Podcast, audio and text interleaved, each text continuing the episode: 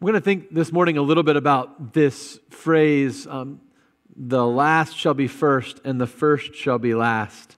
Or, as Jesus says it in this passage, whoever wishes to be first among you must be slave of all. And I want to think about it in the context of what it means to win um, and, and how we understand what winning looks like.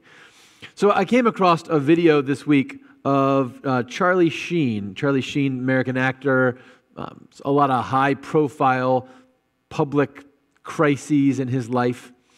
And this is a, an amalgamation of, of several different interviews where Charlie Sheen talks about winning. And I want you to pay attention to um, what he thinks winning means and how often he thinks about it. Okay? Can you play that? Good start. It's a good start. It's a great start. Yeah, it's the first win. But you that we can claim to be completely original, which excites me, which puts me in a in the zone of winning. I'm by winning. I win here and I win there. Now what? Let's just do it. Let's meet this thing head on. And you were you were in it to win it. Talk about an education.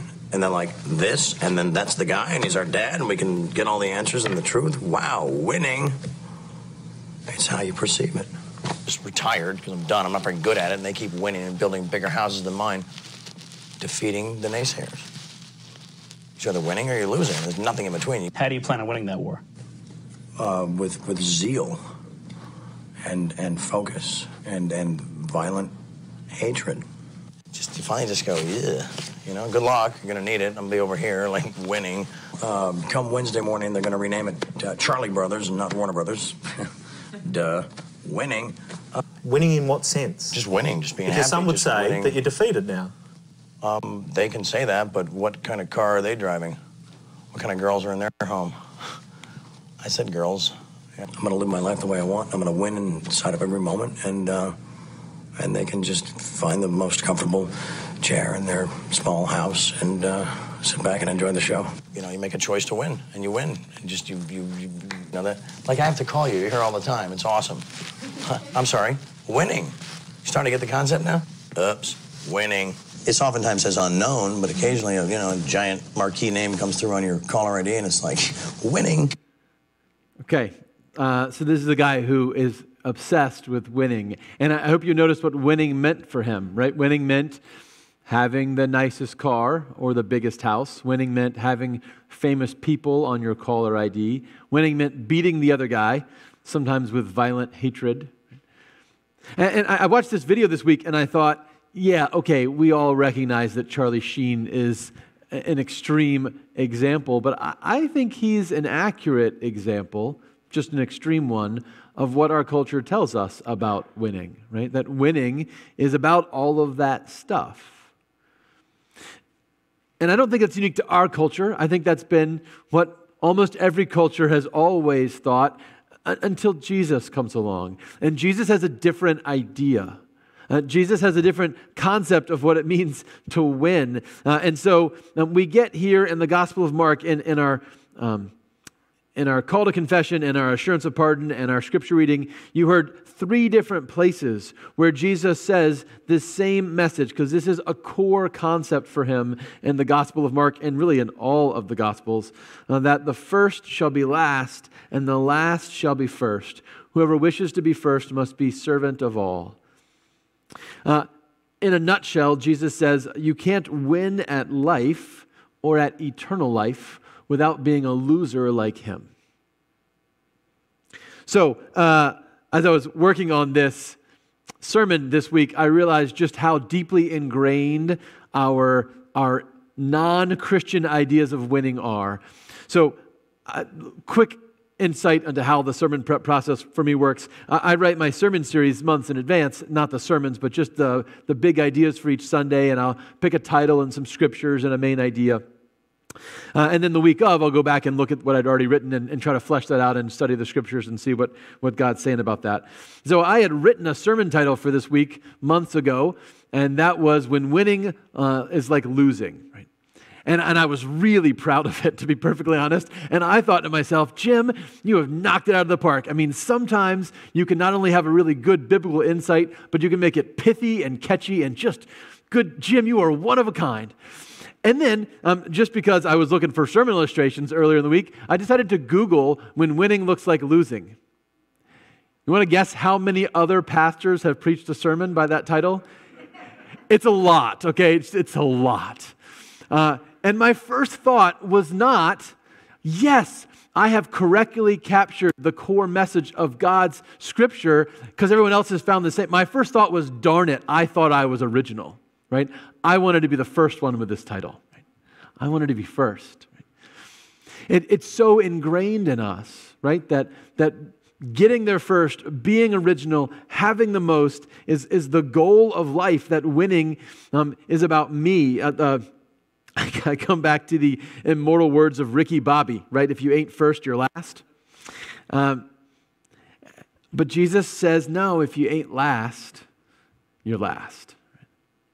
So I, I want to think this morning about what that looks like. What does it mean to, to reinterpret winning in light of the life of Christ? Because this is the key idea that shows up every time in the Gospel of Mark.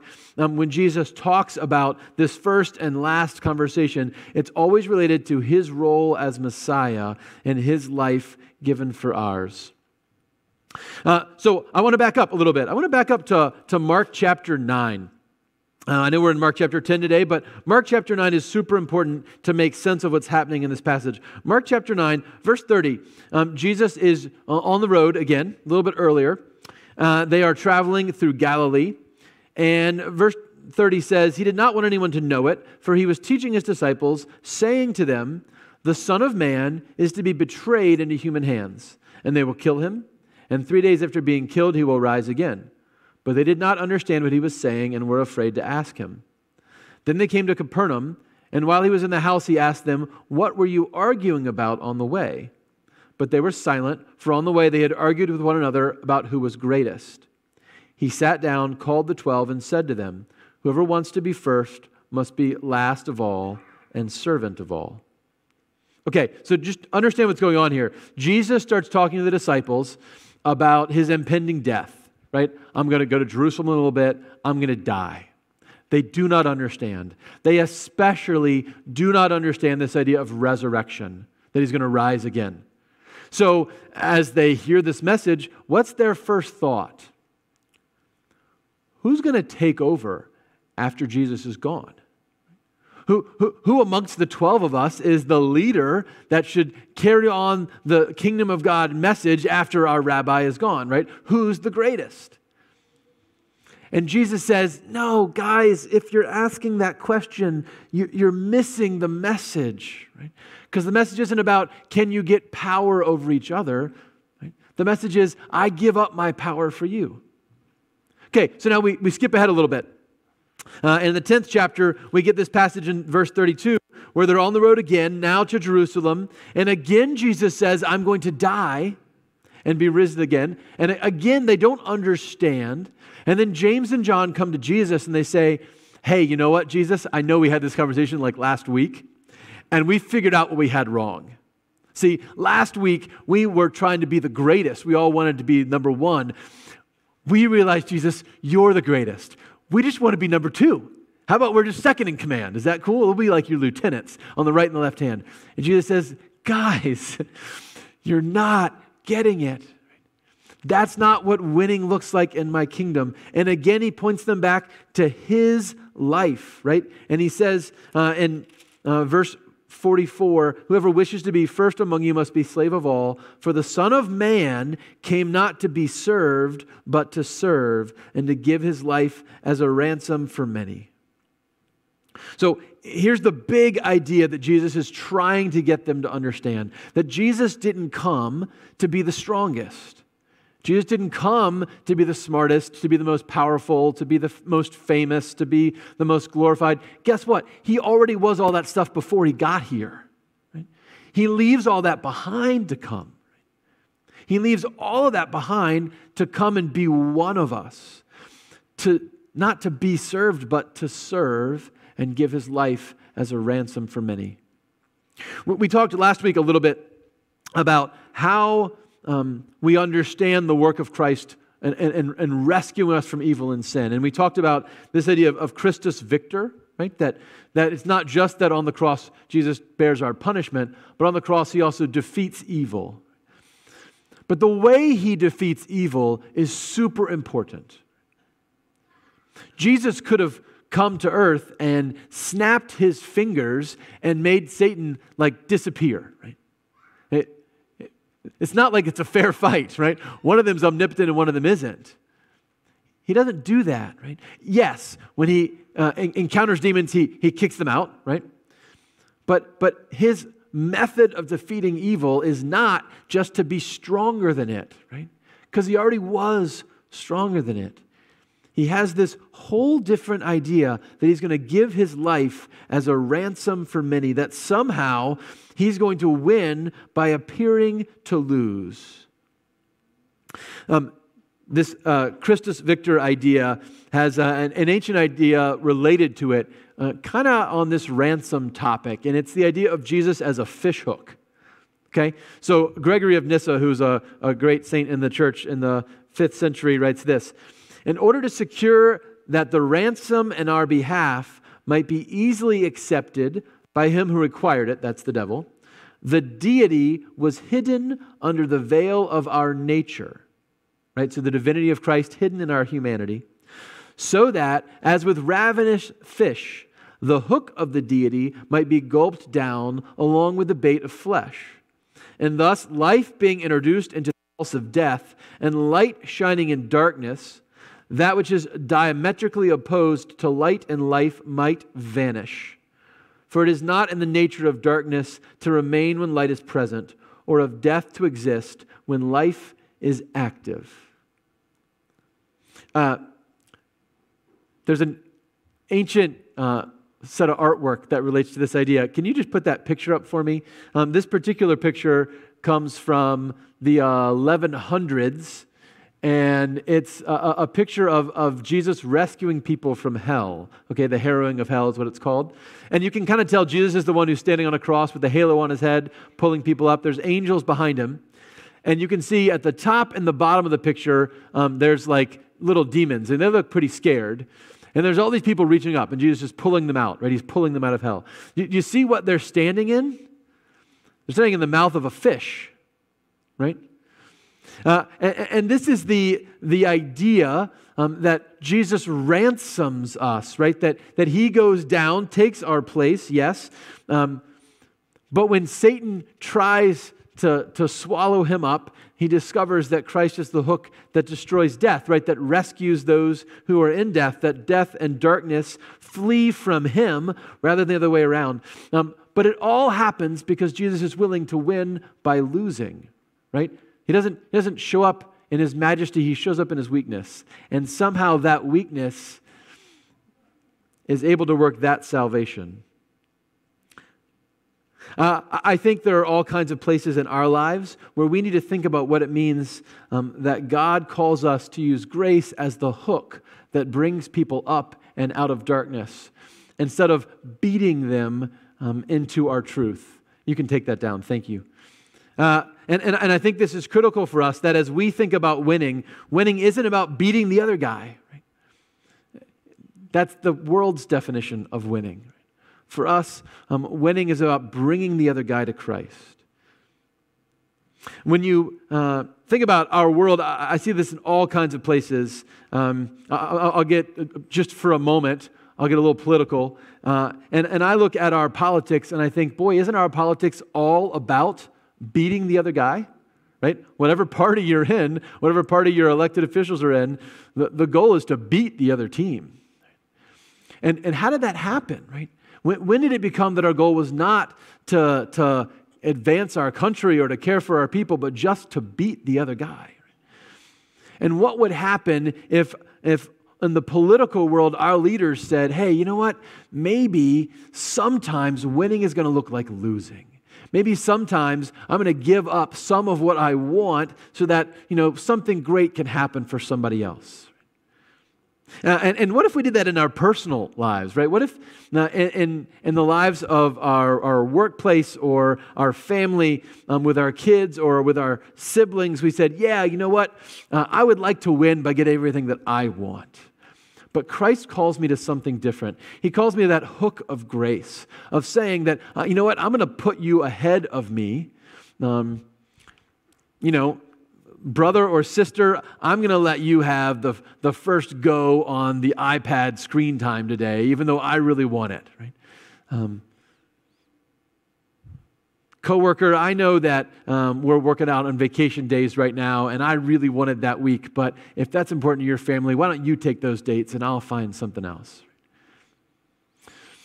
Else, I know that um, this is really important to you, and so um, I'm not going to try to get what I want. I'm going to try to give you what you need. Right? What, what, what if we said, um, I might actually win by being last? Right? This is what Jesus does.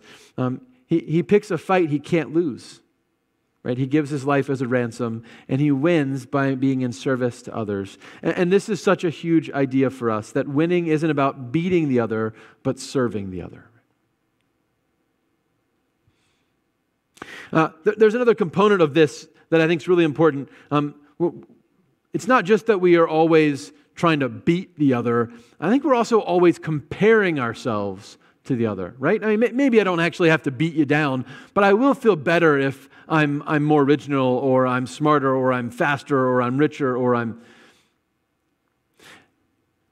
And Jesus recognizes this, right? And, and um, earlier in, in chapter 10, he has a conversation with the disciples uh, because there's a rich young ruler who comes to visit him and he wants to know about how he can inherit eternal life. And Jesus tells him to obey the commandments, and he says, I have. And then um, he says, What else should I do? And Jesus says, um, looking at him and loving him, sell all that you have, give the money to the poor, and then come and follow me. The Bible says this young man goes away um, sad because he had great wealth. And Jesus looks after him and he says something dramatic. He says, How hard it is for the rich to enter the kingdom of God. Uh, and then he says again, it's easier for a camel to go through the eye of a needle than for someone who is rich to enter the kingdom of God. Uh, and I think Jesus brings money into this conversation because it is the cross cultural metric for comparing ourselves with others, right? How do I know if I'm, if I'm um, winning? It's, well, I've got more than you, right? And so, um, Peter, I love him. They still don't get it. I just love him. Peter says, Lord, we've left everything and followed you. What does he say? He says, Hey, we, we've done what you said. In fact, compare us to them. We've done way better, right? And Jesus says, Ah, you're still comparing, right? That's not the goal. It's not the goal that you're more spiritual than them or richer than them. It's the goal that you're with me, right? Jesus says, Truly I tell you, there is no one who has left house or brothers or sister or mother or father or children or fields for my sake and for the sake of the good news, who will not receive a hundredfold now in this age. But many who are first will be last, and the last shall be first. See, I, I think the challenge for us is uh, that when we determine our value based on being better than someone at something, we will always discover that there's someone better than us right? If, if I'm the best at my job, then I will struggle to discover there are many people better at it than me. And if I'm the smartest guy in the room, then I will be really uncomfortably surprised to discover that there's lots of people smarter than me. And if I think I've got the most wealth or the most influence, there's always somebody more. Somebody already ha- always has more friends or more success or more popularity or more, more well behaved children or a more thoughtful spouse or is more spiritual or is more patriotic or is more whatever you want to be. But if winning is about making ourselves less to lift others up, if winning is about serving and not comparing, uh, then perhaps we begin to see a whole different perspective of who Christ calls us to be. I, I came across a real interesting story this week in the news. I'm sure a lot of you have heard there's been um, some sort of anti Asian violence going on in our nation. And of course, the horrible shootings that happened in Atlanta um, may have been part of that. Uh, and there was an individual who was, uh, I think he's the treasurer for the town of West Chester in Ohio, I believe, whose name is Lee Wong. And, and Lee was at a, a city board meeting for his town of 61,000 people this week. And um, started talking about his experience of feeling like folks were always comparing him and, and that he, as an Asian American, was judged to come up short in terms of his patriotism or his Americanness. And it, it's kind of dramatic, but I want you to you see and hear his response to that experience. Would you play that? You know, I'm getting a little hard on this issue here. People question my patriotism, that I don't look American enough, they could not get over this face. Uh, I want to show you something. I want to tell you because I'm not afraid. I don't have to live in fear, intimidation, or insults.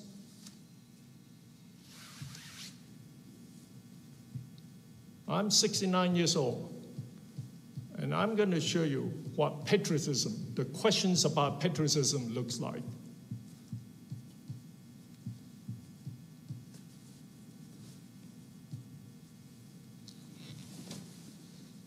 Here is my proof. This is sustained through my service in the US military. Now, is this patriot enough? I'm not ashamed to walk around anymore. Before I was felt inhibited, people look at me strange, and dare to question me my loyalty to this country.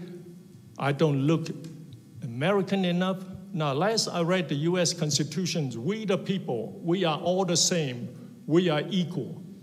Not this, you are more superior, you are not. We are all the same. Lee Wong served for 20 years in the U.S. Army uh, and sustained those injuries in, in, in, service. And I watched that video and I thought, um, what if we measured our success um, by our scars and not by our trophies. Um, what if we said it's, it's those things we have gained in service to others that are to our credit, of which we are most proud, not those things we have claimed above and beyond others, or in comparison to others, or by beating others? What if we said uh, that that was an object lesson for us to say, yes, it will cost us to recommend someone else above ourselves. Uh, it will cost us to give away what we've been given instead of keeping it for ourselves. But in the end, um, we might have the privilege of losing like Jesus. Today's Palm Sunday. Palm Sunday is a lot of stuff, right? I mean, it's the triumphant entry of Jesus into Jerusalem. And you know, as we read in Zechariah earlier, it is a fulfillment of an Old Testament prophecy. But it's also an object lesson, Jesus has been working with these beautiful blockhead disciples, right?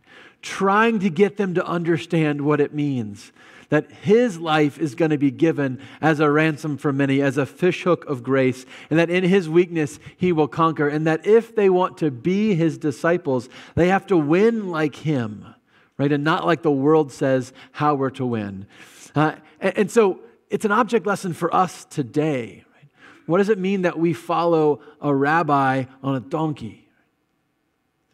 What does it mean that we're called to take our cloaks and our palms and our lives and place them before him?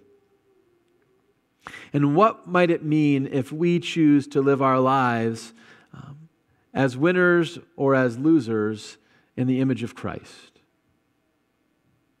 You know that among the Gentiles, those whom they recognize as their rulers lord it over them, and their great ones are tyrants over them. But it is not so among you.